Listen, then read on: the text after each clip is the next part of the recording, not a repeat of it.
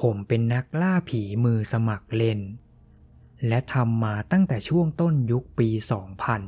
2000 ตลอดหลายปีที่ผ่านมา ผมกับเพื่อนอีกสามคนได้ไปประจนภัยสถานที่ที่เขาว่าเฮียนทั่วทุกสารทิศ ตั้งแต่บ้าน สะพานเก่า สุสาน หรือแม้แต่สนามรบเก่า และเราก็ได้เจอประสบการณ์แปลกประหลาดหลายรูปแบบ ซึ่งผมจะขอแชร์ประสบการณ์ที่ผมยกให้เป็นเดอะเบสของงานล่าผีของเรา และน่าจะเรียกได้ว่า เป็นเหตุการณ์เฉียดตายของผมด้วย แต่อันดับแรก ผมต้องขออธิบายให้พวกคุณเข้าใจตรงกันก่อน ผมจะไม่ใช้รูปประกอบจากสถานที่จริง รวมถึงภาพวิดีโอฟูตเทจที่เราเคยถ่ายได้ ด้วยสองเหตุผลด้วยกัน 1. รูปและฟูตเทจจริงทั้งหมด ผมไม่ได้เป็นคนเก็บไว้ และ 2. ทางเราได้ทำสัญญาเป็นลายลักษณ์อักษรกับเจ้าของสถานที่ไว้ ว่าข้อมูลการล่าผีของเรา รวมถึงหลักฐานทั้งหมด จะต้องไม่ถูกเผยแพร่ไปสู่สาธารณะ เชื่อผมเถอะครับ เจ้าของสถานที่หลาย ๆ คนไม่ใช่พวกคนอยากดัง พวกเขาก็แค่อยากใช้ชีวิตปกติ โดยที่ไม่มีกองทัพนักข่าว กลุ่มวัยรุ่นสายห้าว หรือไม่ก็เหล่ามนุษย์ยานทิพย์มาวุ่นวายในสถานที่ส่วนตัวของพวกเขา ดังนั้น เพื่อรักษาความเป็นส่วนตัวของคนที่เกี่ยวข้องกับเรื่องนี้ ผมจะขอใช้นามสมมติทั้งหมด ยกเว้นทีมงานของเราที่ผมจะใช้ชื่อจริง เริ่มแนะนำตัวจากผมก่อนเลย ผมชื่อโจชอายุ 25 ปี เรียนจบปริญญาอาชญาวิทยา โดยในช่วง 3 ปีแรก ที่ผมหันมาทำงานนักล่าผีเป็นงานอดิเรก ผมก็ทำงานเป็นเจ้าหน้าที่ฝ่ายสารสนเทศ ประจำกระทรวงกลาโหมควบคู่ไปด้วย แต่ปัจจุบันนี้ ผมทำงานอยู่บริษัทเอกชนที่หนึ่ง และเป้าหมายต่อไป คือการได้เป็นนักเขียนแบบเต็มตัว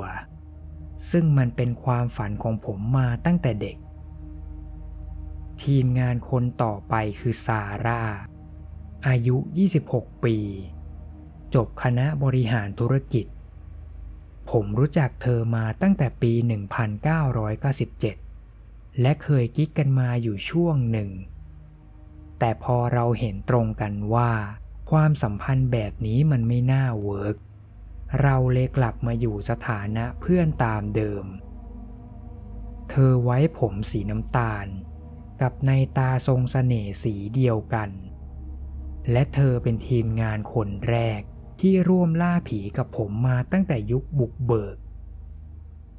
ทีมงานสองคนสุดท้าย เควินและเจนนา พวกเขาเป็นแฝดชายหญิงอายุ 24 ปี พวกเขามีสีผมกับในตาสีดำเหมือนกัน แถมยังเหมือนกันยันทรงจมูก พวกเขาสนิทกันมากๆ ชนิดที่ว่าไปไหนไปกัน เควินเรียนจบจากคณะบริหารธุรกิจ ส่วนเจนนาเรียนจบคณะประวัติศาสตร์ ทั้งสองคนเต็มใจที่จะเข้าร่วมงานอดิเรกของผม พวกเขาร่วมทีม หลังจากซาร่าประมาณหนึ่งเดือน ทีมของเรา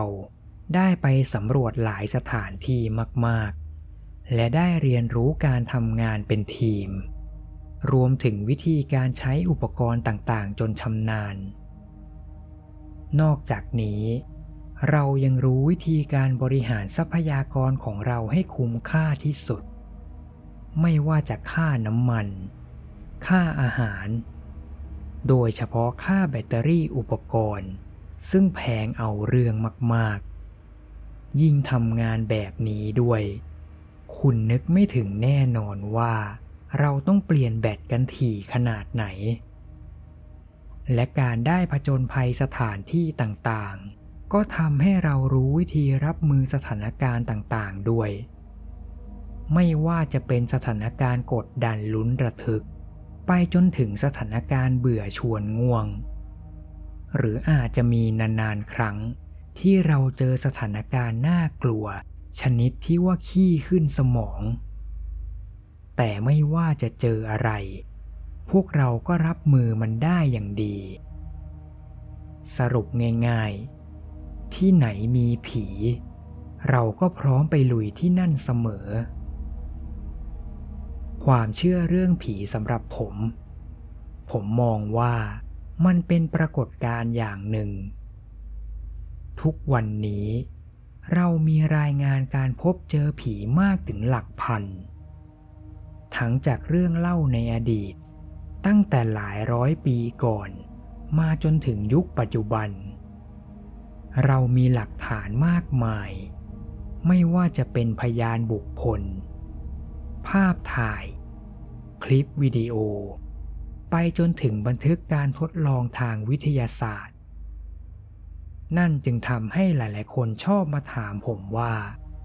ผีมันหมายถึงอะไรกันแน่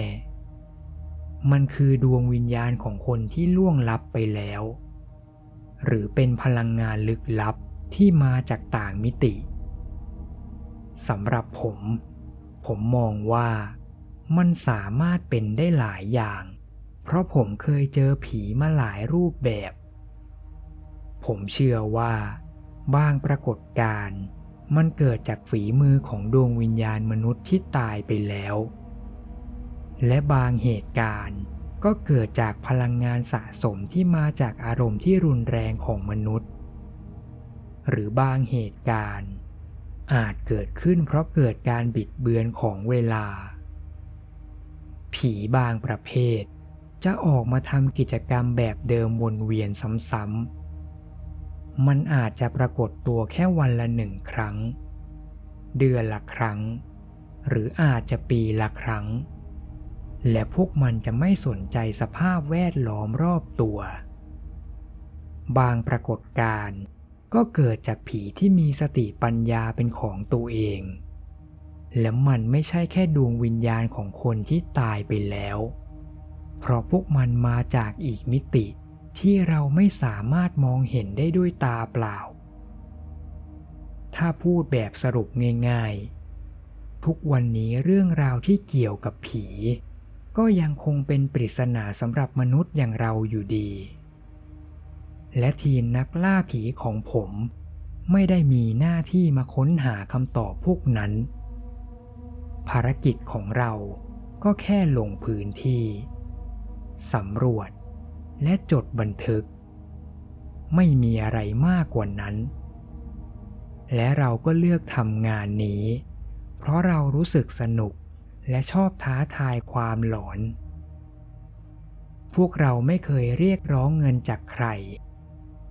ไม่ว่าเราจะไปที่ไหน พวกเราจะไม่เคยเรียกเก็บเงินแม้แต่บาทเดียว อย่างมากสุดก็แค่ขอกินขนมในตู้เย็นนิดหน่อย และด้วยความที่เราเลือกลงพื้นที่ช่วงหลังมือค่ำเท่านั้น พวกเราเลยไม่ค่อยมีปัญหาเรื่องอาหารการกินเท่าไหร่ เอาละครับ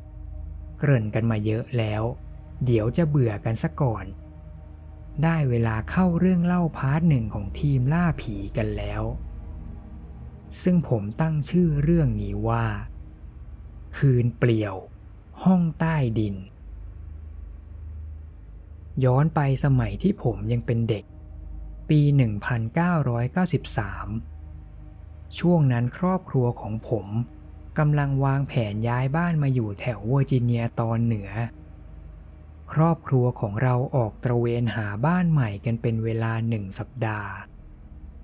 แต่ทริปเดินสายหาบ้านใหม่ มันเป็นอะไรที่น่าเบื่อสำหรับผมมาก ๆ บางวันผมเลยขออยู่รอที่โรงแรม เพราะอย่างน้อยที่นี่ก็มีทีวี กับโซนตู้เกมให้ผมเล่นแก้เซ็งจนกระทั่งวันหนึ่ง แม่ของผมที่กลับมาจากไปดูบ้านหลังหนึ่งก็มาเล่าให้ผมฟังว่า บ้านที่เธอเพิ่งไปดูมามันน่ากลัวมากๆ และแม่ยืนยันจะไม่ซื้อบ้านหลังนี้เด็ดขาด เพราะแม่รู้สึกว่ามันมีอะไรบางอย่างที่ผิดปกติ โดยเฉพาะในห้องใต้ดิน แม่บอกว่า เธอกลัวห้องนั้นมากๆ ถึงขนาดไม่กล้าลงไปสำรวจ แต่กับพ่อผม เขาบอกว่าไม่ได้รู้สึกอะไรที่ผิดปกติเลย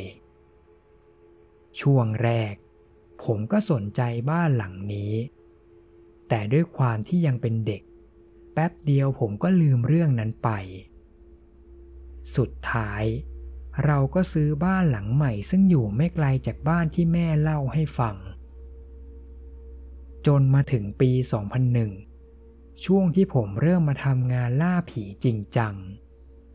แล้วผมก็นึกถึงเรื่องที่แม่เล่าไว้เกี่ยวกับบ้านหลังนั้นขึ้นมาได้ ผมเลยไปถามแม่ว่า พอจะจำได้ไหมว่าบ้านหลังนั้นอยู่ตรงไหน โชคดีมาก ที่บ้านเราอยู่ไม่ไกลจากบ้านเป้าหมาย แล้วแม่ก็จำทางได้ เพราะแม่เคยขับผ่านบ้านหลังนั้นหลายครั้ง แม่เลยบอกพิกัด และอธิบายลักษณะบ้านให้ผมฟังได้แบบละเอียด แต่ขั้นแรก ผมต้องขับรถไปเช็คบ้านหลังนั้นด้วยตัวเองก่อน เพื่อจะดูว่าบ้านยังมีเจ้าของที่ผมสามารถไปขออนุญาตได้ไหม สิ่งที่ผมกลัว คือบ้านหลังนั้นจะไม่มีคนอยู่ เพราะถ้าเป็นอย่างนั้น พวกเราจะไม่มีสิทธิ์เข้าไปสำรวจ ผมจะจริงจังเรื่องของกฎหมายมาก ๆ หรือต่อให้บ้านหลังนั้นถูกทิ้งร้าง หรือประกาศขายอยู่ พวกเราก็จะไม่เสี่ยงบุกรุกเข้าไปเองแน่นอน แต่โชคก็ยังเข้าข้าง บ้านหลังนั้นยังมีคนอยู่ และด้วยประสบการณ์ล่าผีมาได้ปีกว่า ผมเลยค่อนข้างมีสกิลการตีสนิทกับคนแปลกหน้า และทำให้พวกเขาไว้ใจทีมงานของเรา แค่ผมแนะนำตัวว่า ผมเรียนจบคณะอาชญาวิทยา และกำลังทำงานที่กระทรวงกลาโหม แทบทุกคน ก็พร้อมจะเชิญผมเข้าบ้านแล้ว เนี่ยแหละครับ แค่โปรไฟล์ดี ก็มีชัยไปกว่าครึ่ง เดี๋ยวจะโม้ไปไกลเกิน ผมขอเข้าประเด็นเลยดีกว่า เจ้าของบ้านหลังนี้ เป็นชายชาราอายุ 63 ปี ซึ่งผมจะขอสมมุติชื่อเขาว่าวูดดี้เขาเป็นอดีตทหารผ่านศึกและครู ส่วนภรรยาของเขาเพิ่งเสียไปได้ไม่นานนี้ เขาเองก็ยอมรับว่า บ้านหลังนี้มีบางอย่างที่ผิดปกติ และดูเหมือนเขาเองก็สนใจเกี่ยวกับเรื่องผีเหมือนกัน บวกกับเขาน่าจะเหงาด้วย ผมเลยใช้เวลาไม่นานในการขออนุญาตส่งทีมงานมาสำรวจ โดยตกลงกันว่า เราจะขออยู่สังเกตการภายในบ้านเป็นเวลาหนึ่งคืน ทีมงานของเราจัดเตรียมอุปกรณ์สำหรับสำรวจบ้านของคุณวูดดี เหมือนกับสถานที่อื่น ๆ ที่เราเคยไป จริง ๆ ทีแรก เราตั้งใจจะเริ่มสำรวจตอนช่วงกลางคืน แต่คุณวูดดี้ขอให้เรามาถึงที่บ้านตั้งแต่สี่โมงเย็น อุปกรณ์ที่เราเตรียมมา จะมีกล้องสี่ตัว เป็นกล้องฟิล์มสองตัว และดิจิตอลสองตัว เครื่องอัดเสียงสองตัว ไว้สำหรับบันทึกการสัมภาษณ์คุณวูดดี้กับอัดเสียงระหว่างสำรวจบ้านช่วงกลางคืน พวกเราแต่ละคนจะพกสมุดโน้ตคนละหนึ่งเล่ม ไว้สำหรับจดบันทึกเหตุการณ์ต่างๆ ที่เกิดขึ้นกับแต่ละคน วกเราได้เตรียมน้ำดื่มไว้หลายขวด ชุดปฐมพยาบาล โทรศัพท์มือถือสำรองสองเครื่อง และสเปรย์พริกไทยไว้ป้องกันตัวเพื่อเกิดเหตุสุดวิสัย ส่วนพวกอุปกรณ์ไฮเทคที่ใช้ในการตรวจจับผี อย่างเช่นพวกเครื่องวัดอุณหภูมิ อันนั้นเราไม่ต้องใช้เลย จากประสบการณ์ ถ้าที่ไหนมีผีจริง ๆ อุณหภูมิของสถานที่นั้นจะลดลงแบบหัวบหาบถ้าอุณหภูมิลดลงขนาดนั้น ยังไงพวกเราก็ต้องรู้สึกกันได้เองอยู่แล้ว ส่วนเรื่องเครื่องบันทึกเสียงที่เราใช้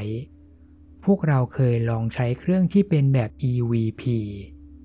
ที่เขาว่าสามารถดักฟังเสียงพูดของผีได้ ผมบอกเลย เครื่องแบบนั้นโคตรขี้โมบางรายการล่าท้าผีที่ผมเคยเห็น ผมก็เห็นเขาใช้ไอ้เครื่องนี้นะ แต่สำหรับพวกเรา มันก็แค่เศษเหล็ก พวกเราเลยไม่ค่อยหยิบมันมาใช้เท่าไหร่ และส่วนตัวผมเชื่อว่า ผีส่วนใหญ่จะไม่พูด หรืออย่างมากสุด พวกมันก็แค่ส่งเสียงกรีด หรือไม่ก็พูดกระซิบภาษาที่ไม่ใช่ภาษาคน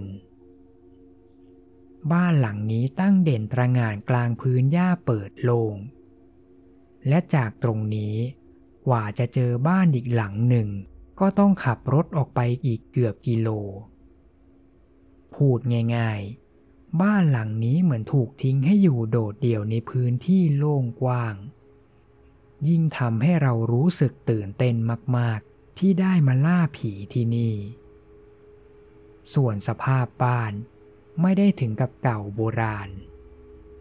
พื้นที่บ้าน ถือว่ากว้างขวางพอสมควรสำหรับบ้านชั้นเดียว และคุณวูดดี้ก็ได้ปลูกดอกไม้กับต้นไม้ไว้รอบๆบบ้าน พวกเราขับรถมาจอดที่หน้าบ้าน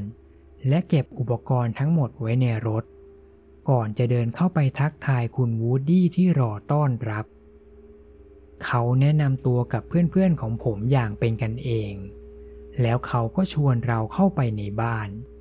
แถมยังชวนดูพื้นที่ตรงหลังบ้าน ซึ่งผมยังไม่เคยเห็น เพราะวันก่อน ผมยืนคุยกับเขาแค่ตรงสนามหน้าบ้าน พื้นที่หลังบ้านทำผมตะลึงมาก ทั้งทีวีจอแบนขนาดใหญ่ โต๊ะสนุกเกอร์สภาพดี ประตูกระจกบานเลื่อนที่เชื่อมกับพื้นที่สนามหลังบ้านที่กว้างขวาง แถมยังมีเตาปิ้งสภาพใหม่ ซึ่งคุณวูดดี้ถึงขั้นลงมือทำอาหารเลี้ยงพวกเราแบบจัดเต็ม อย่างว่าแหละครับ เขาคงเหงาจริงๆ เขาทำชีสเบอร์เกอร์ให้พวกเรากิน บอกเลยว่ารสชาติสุดยอดมากๆ เอาจริงๆ ฝีมือของเขาไปเปิดร้านอาหารได้เลย นอกจากนี้ เขายังมีเรื่องเล่าสมัยเป็นทหารเป็นสิบสิบเรื่อง เราทั้งกินไปด้วย คุยเม้าท์ไปด้วย เล่นสนุกไปด้วย เหลือแค่รอให้ถึงเวลากลางคืน ก็เริ่มทำภารกิจได้ ด้วยที่บ้านหลังนี้ มีคุณวูดดี้อยู่แค่คนเดียว พวกเราเลยวางแผนกันว่า จะแบ่งเป็นสองทีม โดยทีมหนึ่งทำหน้าที่สัมภาษณ์คุณวูดดี้ ส่วนอีกทีมลงไปสำรวจที่ห้องใต้ดิน เมื่อพระอาทิตย์ลับขอบฟ้า ก็ได้เวลาลุย กฎสำคัญของทีมเรา ถ้าเราต้องแบ่งเป็นสองกลุ่ม ห้ามละสายตาจากเพื่อนในกลุ่มเดียวกันเด็ดขาด ยกเว้นช่วงที่เราจะเข้าห้องน้ำคู่บัดดี้สามารถนั่งรอที่หน้าห้องน้ำได้ โดยการสำรวจรอบนี้ ผมกับซาร่าจะเป็นทีมหมายเลขหนึ่ง ส่วนเควินกับเจนนาเป็นทีมหมายเลขสอง หลังจากเรากลับไปที่รถ พื่อขนอุปกรณ์ออกมา สิ่งแรกที่เราต้องทำทุกครั้งก่อนที่จะเริ่มสำรวจ นั่นคือตรวจเช็คแบตเตอรี่อุปกรณ์ทุกชิ้น ถึงช่วงเช้า เราจะเช็คอุปกรณ์ไปแล้วรอบหนึ่ง แต่เราก็ต้องเช็คอีกหนึ่งรอบก่อนเริ่มงานเสมอ พวกเราเคยเจอเหตุการณ์ที่ว่า ยังไม่ทันจะเริ่มงาน แบตเตอรี่ของอุปกรณ์บางชิ้นก็หมดไปก่อนแล้ว ซึ่งเรื่องแบบนี้ ถือเป็นปรากฏการณ์ปกติของการล่าผี ทุกวันนี้ ผมก็ยังไม่รู้ว่าเพราะอะไรหรือทำไม แต่ที่พอจะบอกได้ ที่ไหนก็ตามที่มีผีหรือสิ่งลี้ลับอยู่จริง ๆ ไฟฟ้าภายในแบตเตอรี่จะถูกดูดออกไปเป็นอันดับแรก ถึงจะเป็นเรื่องที่น่าหงุดหงิดมากๆ ที่เราต้องเสียเงินซื้อแบตเตอรี่ใหม่บ่อยๆ แต่ถ้ามองในแง่ดี นั่นก็เป็นสัญญาณที่ทำให้เราได้รู้ว่า ที่นี่มีสิ่งเร้นลับซ่อนอยู่ พอเช็คจนมั่นใจแล้วว่า อุปกรณ์ทุกชิ้นยังทำงานเป็นปกติ พวกเราก็แยกย้ายตามที่ตกลงกันไว้ โดยผมกับซาร่า จะลงไปสำรวจที่ห้องใต้ดิน ส่วนเควินและเจนนาจะไปสัมภาษณ์คุณวูดดี้และสำรวจบริเวณด้านนอกบ้าน ซึ่งรูปแบบแผนการเป็นวิธีที่เราทำเป็นปกติกับการสำรวจทุกที เหตุผลข้อแรก พวกเราต้องการเช็คให้แน่ใจว่า ไม่มีบุคคลอื่นแอบแกล้งพวกเรา 2. เพื่อเราจะได้เข้าใจลักษณะสถานที่ได้อย่างละเอียด และ 3. พวกเราจะได้สัมผัสความรู้สึกของสถานที่ได้ชัดเจน แต่ขอออกตัวก่อนนะครับ ทีมงานทุกคน ไม่มีสัมผัสพิเศษ หรือยานทิพย์อะไรทั้งนั้น พวกเราจะสังเกตความผิดปกติด้วยอุณหภูมิที่เปลี่ยนแปลงเป็นหลัก หลังจากผมกับซาร่า ลองเดินสำรวจภายในบ้านหนึ่งรอบ และไม่รู้สึกถึงความผิดปกติ เราก็สลับให้ทีมเควินกับเจนหน้าเข้ามาสำรวจบ้าง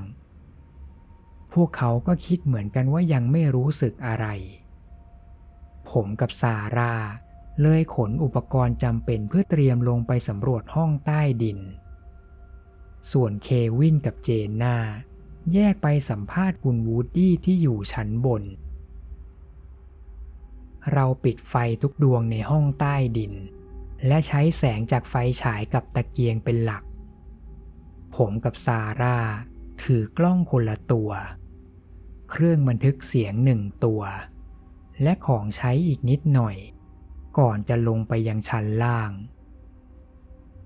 อืม มันยากนะครับ ที่จะอธิบายเป็นคำพูดว่ารู้สึกยังไง เวลาที่เราเจอสถานที่ที่มันมีผีจริง ๆ บางคนอาจรู้สึกขนแขนลุก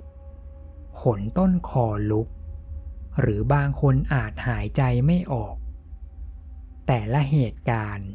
ความรู้สึกมันจะแสดงออกมาไม่เหมือนกันเสมอไป แต่สิ่งหนึ่งที่นักล่าผีทุกคนต้องเจอ ชนิดที่ว่าหลีกเลี่ยงไม่ได้ นั่นคือความกลัว ส่วนผมกับซาร่า มันมีหลากหลายความรู้สึกที่เราบรรยายไม่ถูกจริง ๆ มันไม่ใช่แค่รู้สึกว่า มีใครบางคนแอบมองเราอยู่ตลอดเวลา สภาพภายในห้องใต้ดิน ก็เหมือนกับห้องใต้ดินตามบ้านทั่วไป มีกล่องลังเก็บอุปกรณ์เก่าๆ วางซ้อนเป็นตั้งๆ โต๊ะเก่าที่ไม่ได้ใช้แล้วหนึ่งตัว ชั้นวางอุปกรณ์ที่ยึดติดกับกำแพง มีถังสี แปรงทาสี และอุปกรณ์อื่นๆ วางเรียงกันจนเต็มชั้น ส่วนอีกมุมหนึ่งของห้อง มีกองหนังสือพิมพ์เก่า กับโต๊ะทำงานช่างหนึ่งตัวตั้งอยู่ คุณวูดดี้เคยบอกว่า เขาชอบประดิษฐ์งานไม้ง่ายๆ แต่พอเขาเริ่มเจอเรื่องหลอนๆในห้องใต้ดิน เขาเลยไม่กล้าลงมาอีกเลย นอกจากลงมาหยิบของนิดหน่อย ผมกับซาร่าสำรวจห้องใต้ดินคร่าวๆ และตกลงวางแผนกันว่า จะนั่งสังเกตการภายในห้องนี้ตลอดทั้งคืน ส่วนด้านบน เรายังได้ยินเสียงเควินกับเจนนาที่กำลังสัมภาษณ์คุณวูดดี้ทีมของผมทำการเปิดเครื่องบันทึกเสียง เพื่อจะบันทึกเสียงที่ผิดปกติที่อาจจะเกิดขึ้น ถึงแม้เสียงชั้นบนจะดังแทรกเข้ามาเป็นระยะ ผมนั่งปักหลักอยู่ใต้ชั้นวางถังสี ใกล้กับบันไดทางขึ้น โดยยังถือกล้องกับตะเกียงไว้ในมือ และกระเป๋าสัมภาระที่วางไว้ข้างตัว ส่วนซาร่าไปนั่งบนโต๊ะช่าง โดยจากตรงที่ผมอยู่ ผมสามารถมองเห็นได้ทั่วทั้งห้องใต้ดิน ส่วนตรงที่ซาร่าอยู่ เธอจะมองเห็นแค่ตรงที่ผมนั่งอยู่ เมื่อทุกอย่างพร้อม พวกเราก็ดับไฟ และนั่งดูสถานการณ์เงียบๆ ระหว่างนี้ เราจะไม่คุยกันบ่อย แค่กระซิบอัปเดตความรู้สึกเป็นระยะ ซึ่งช่วงโมเมนต์แบบนี้ มันจะทั้งรู้สึกน่าเบื่อ และกดดันในเวลาเดียวกัน ถึงแม้ว่าเราจะเคยทำแบบนี้มาเป็นปีแล้วก็ตาม เราจะไม่ค่อยดูนาฬิกา แต่จะใช้วิธีจากความรู้สึกของตัวเองเป็นหลัก ตอนนั้นผมรู้สึกว่า เราอยู่ในห้องนี้น่าจะเกือบสี่ชั่วโมงแล้ว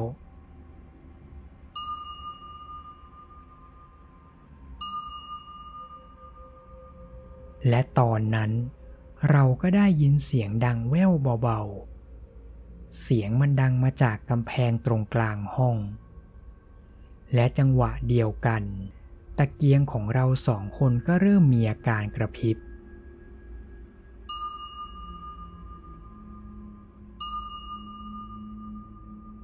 เสียงยังดังต่อเนื่อง สลับกับแสงตะเกียงที่กระพริบไม่หยุด ยอมรับว่าทั้งผมกับซาร่าขนลุกกันแล้ว แต่เราก็ตื่นเต้นมากๆ เรารีบหยิบกล้องขึ้นมาถ่ายสิ่งที่เกิดขึ้น เสียงมันดังมาจากหลังกำแพงโล่งๆ ทั้งที่ตรงนั้นไม่มีท่อน้ำหรืออุปกรณ์สักชิ้นวางอยู่ตรงนั้น เรากระซิบถามกันว่าจะเอายังไงต่อ และระหว่างนั้น ผมก็เพิ่งเห็นว่า เครื่องบันทึกเสียงแบตหมดแล้ว ผมเลยถามซาร่าว่าเธอยังไหวไหม เธอมีอาการลังเล แต่ก็ตอบว่ายังไหว เพราะนี่คือสิ่งที่เราตามหา แต่ให้ตายเถอะ แค่ทนฟังเสียงพวกนั้น ผมก็สั่นเป็นเจ้าเข้าแล้ว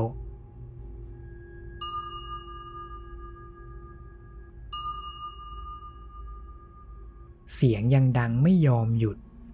ผมเลยคิดจะหาอะไรทำค่าเวลา เพื่อไม่ให้ตัวเองไปจดจ่อกับเสียงมากเกินไป ผมเงยหน้าขึ้นไปมองถังสีบนชั้นวาง ตรงนี้น่าจะมีถังสีเกือบ 40 ถังได้ แทบจะไม่ซ้ำสีกันเลย และระหว่างที่ผมมองถังสีเพลินๆ ผมก็ต้องสะดุ้งอีกครั้ง เมื่อได้ยินเสียงสะบดสั้น ๆ ดังมาจากซาร่าพอหันไป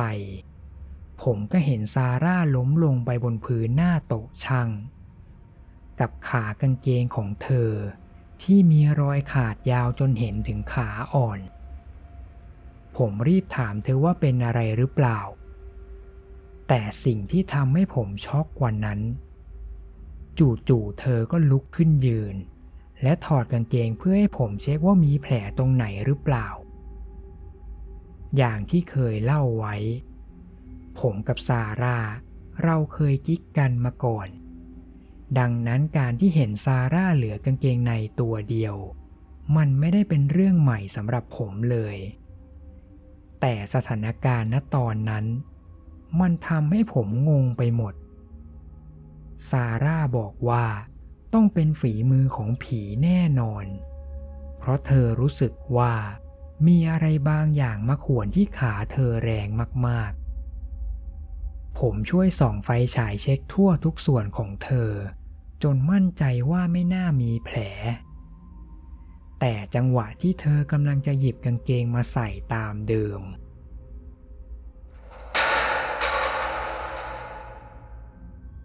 โชคดีมาก ที่ผมลุกไปดูซาร่า เพราะจังหวะที่ผมกำลังเดินกลับไปที่นั่งเดิม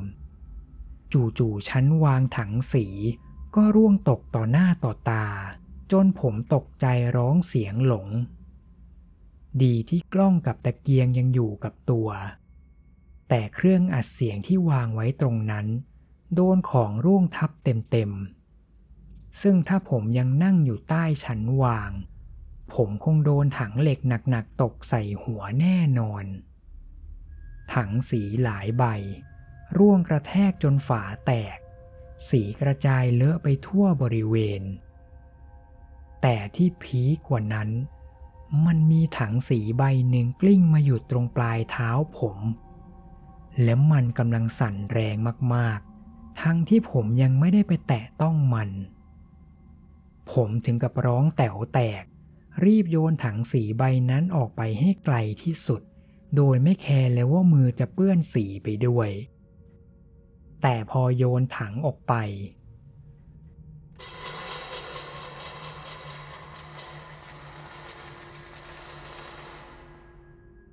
ปรากฏว่าอุปกรณ์อื่นๆในห้องก็เริ่มสั่นตามๆกัน และตอนนั้นผมก็รู้สึกได้ว่า อุณหภูมิในห้องลดลงไปเยอะมาก จนรู้สึกเย็นวาบ ทุกอย่างที่ผมบรรยายไป มันเกิดขึ้นภายในเวลาแค่สิบวินาที ซาร่าเข้ามากอดผมตั้งแต่ตอนที่ฉันวางร่วงตกพื้น และเธอเองก็เห็นของรอบตัวสั่น ทั้งผมกับเธอ เราช็อกไม่ต่างกัน และก็เป็นเธอที่รีบดึงผมวิ่งหนีขึ้นบันได โดยที่เธอยังไม่ทันได้ใส่กางเกง มือข้างหนึ่งของผมยังกำตะเกียงไว้ แต่มืออีกข้าง เผลอทำกล้องตกพื้นเพราะโดนเธอกระชากแขน ผมกับซาร่า วิ่งหนีกันมาจนถึงสนามหน้าบ้าน และเจอเควินกับเจนน่าที่วิ่งตามออกมา พยายามปลอบใจให้เราใจเย็นๆ ส่วนคุณวูดดี้ก็ยืนดูเหตุการณ์จากระเบียงบ้าน ดูเหมือนเขาเองก็คงตกใจมาก หลังจากนั่งพักหายใจบนพื้นหญ้ามาหลายนาที เราสองคนก็เริ่มอธิบายว่ามันเกิดอะไรขึ้น ซึ่งคนที่เหลือก็พูดเหมือนกันว่า ได้ยินเสียงของร่วงตกที่ชั้นใต้ดิน น่าเสียดายที่เราไม่รู้ว่าสถานการณ์ที่ชั้นใต้ดินสงบลงตั้งแต่เมื่อไหร่ ผมเข้าไปขอโทษคุณวูดดี้ที่ทำให้บ้านของเขาเสียหาย แถมยังทำบ้านเลอะคราบสีตอนที่ผมวิ่งหนีออกมา แต่เขาก็ปลอบใจพวกเราทุกคน และบอกว่าเขาดีใจมากกว่าที่ไม่มีใครบาดเจ็บ และบอกให้ผมอย่าเครียด เพราะสำหรับเขานี่เป็นเหตุการณ์ที่น่าตื่นเต้นที่สุดในชีวิตของเขาแล้ว เควินกับเจนนาเป็นคนลงไปหยิบอุปกรณ์ของเราที่ถูกทิ้งไว้ในห้องใต้ดิน ซึ่งตอนที่ลงไป ของในชั้นใต้ดินไม่มีอาการสั่นแล้ว แถมสองคนนั้นยังแซวเราด้วยว่า จริงๆ อาจจะไม่ใช่ฝีมือผี แต่เพราะเป็นผมกับซาร่า แอบแซบกันในห้องใต้ดินแรงไปหน่อย แต่ผมกับซาร่าเราขำกันไม่ออกจริงๆ พวกเรายังกลัวกับเหตุการณ์ที่เกิดขึ้น นึกดูครับ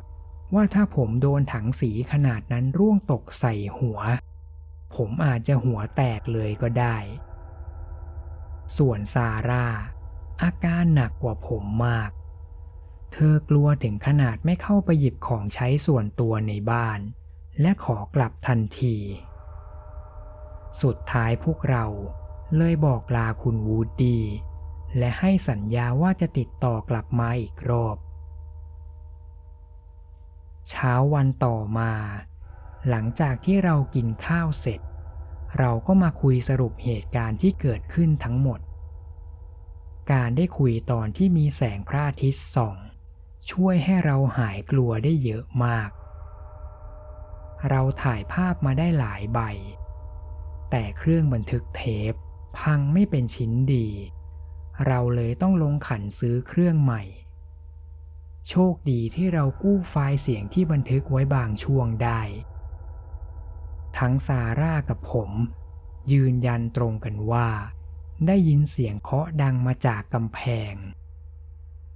ถึงเราจะยังหาเหตุผลมาอธิบายเสียงที่เกิดขึ้นไม่ได้ แต่เราเห็นตรงกันว่า เสียงมันดังมาจากภายในกำแพง เหมือนว่ามีอะไรบางอย่างซ่อนอยู่ด้านใน ซาร่าอธิบายเสริมด้วยว่า ช่วงที่อยู่ในห้องใต้ดิน เธอค่อยๆรู้สึกว่าตัวเองโกรธแบบไม่มีเหตุผล ซึ่งผมไม่ได้มีความรู้สึกแบบนั้นเลย และอีกเรื่องที่ไม่พูดถึงคงไม่ได้ เรื่องกางเกง ซาร่ายืนยันเสียงแข็งว่า เธอไม่มีทางคิดสั้นแก้ผ้าในบ้านคนอื่นแน่นอน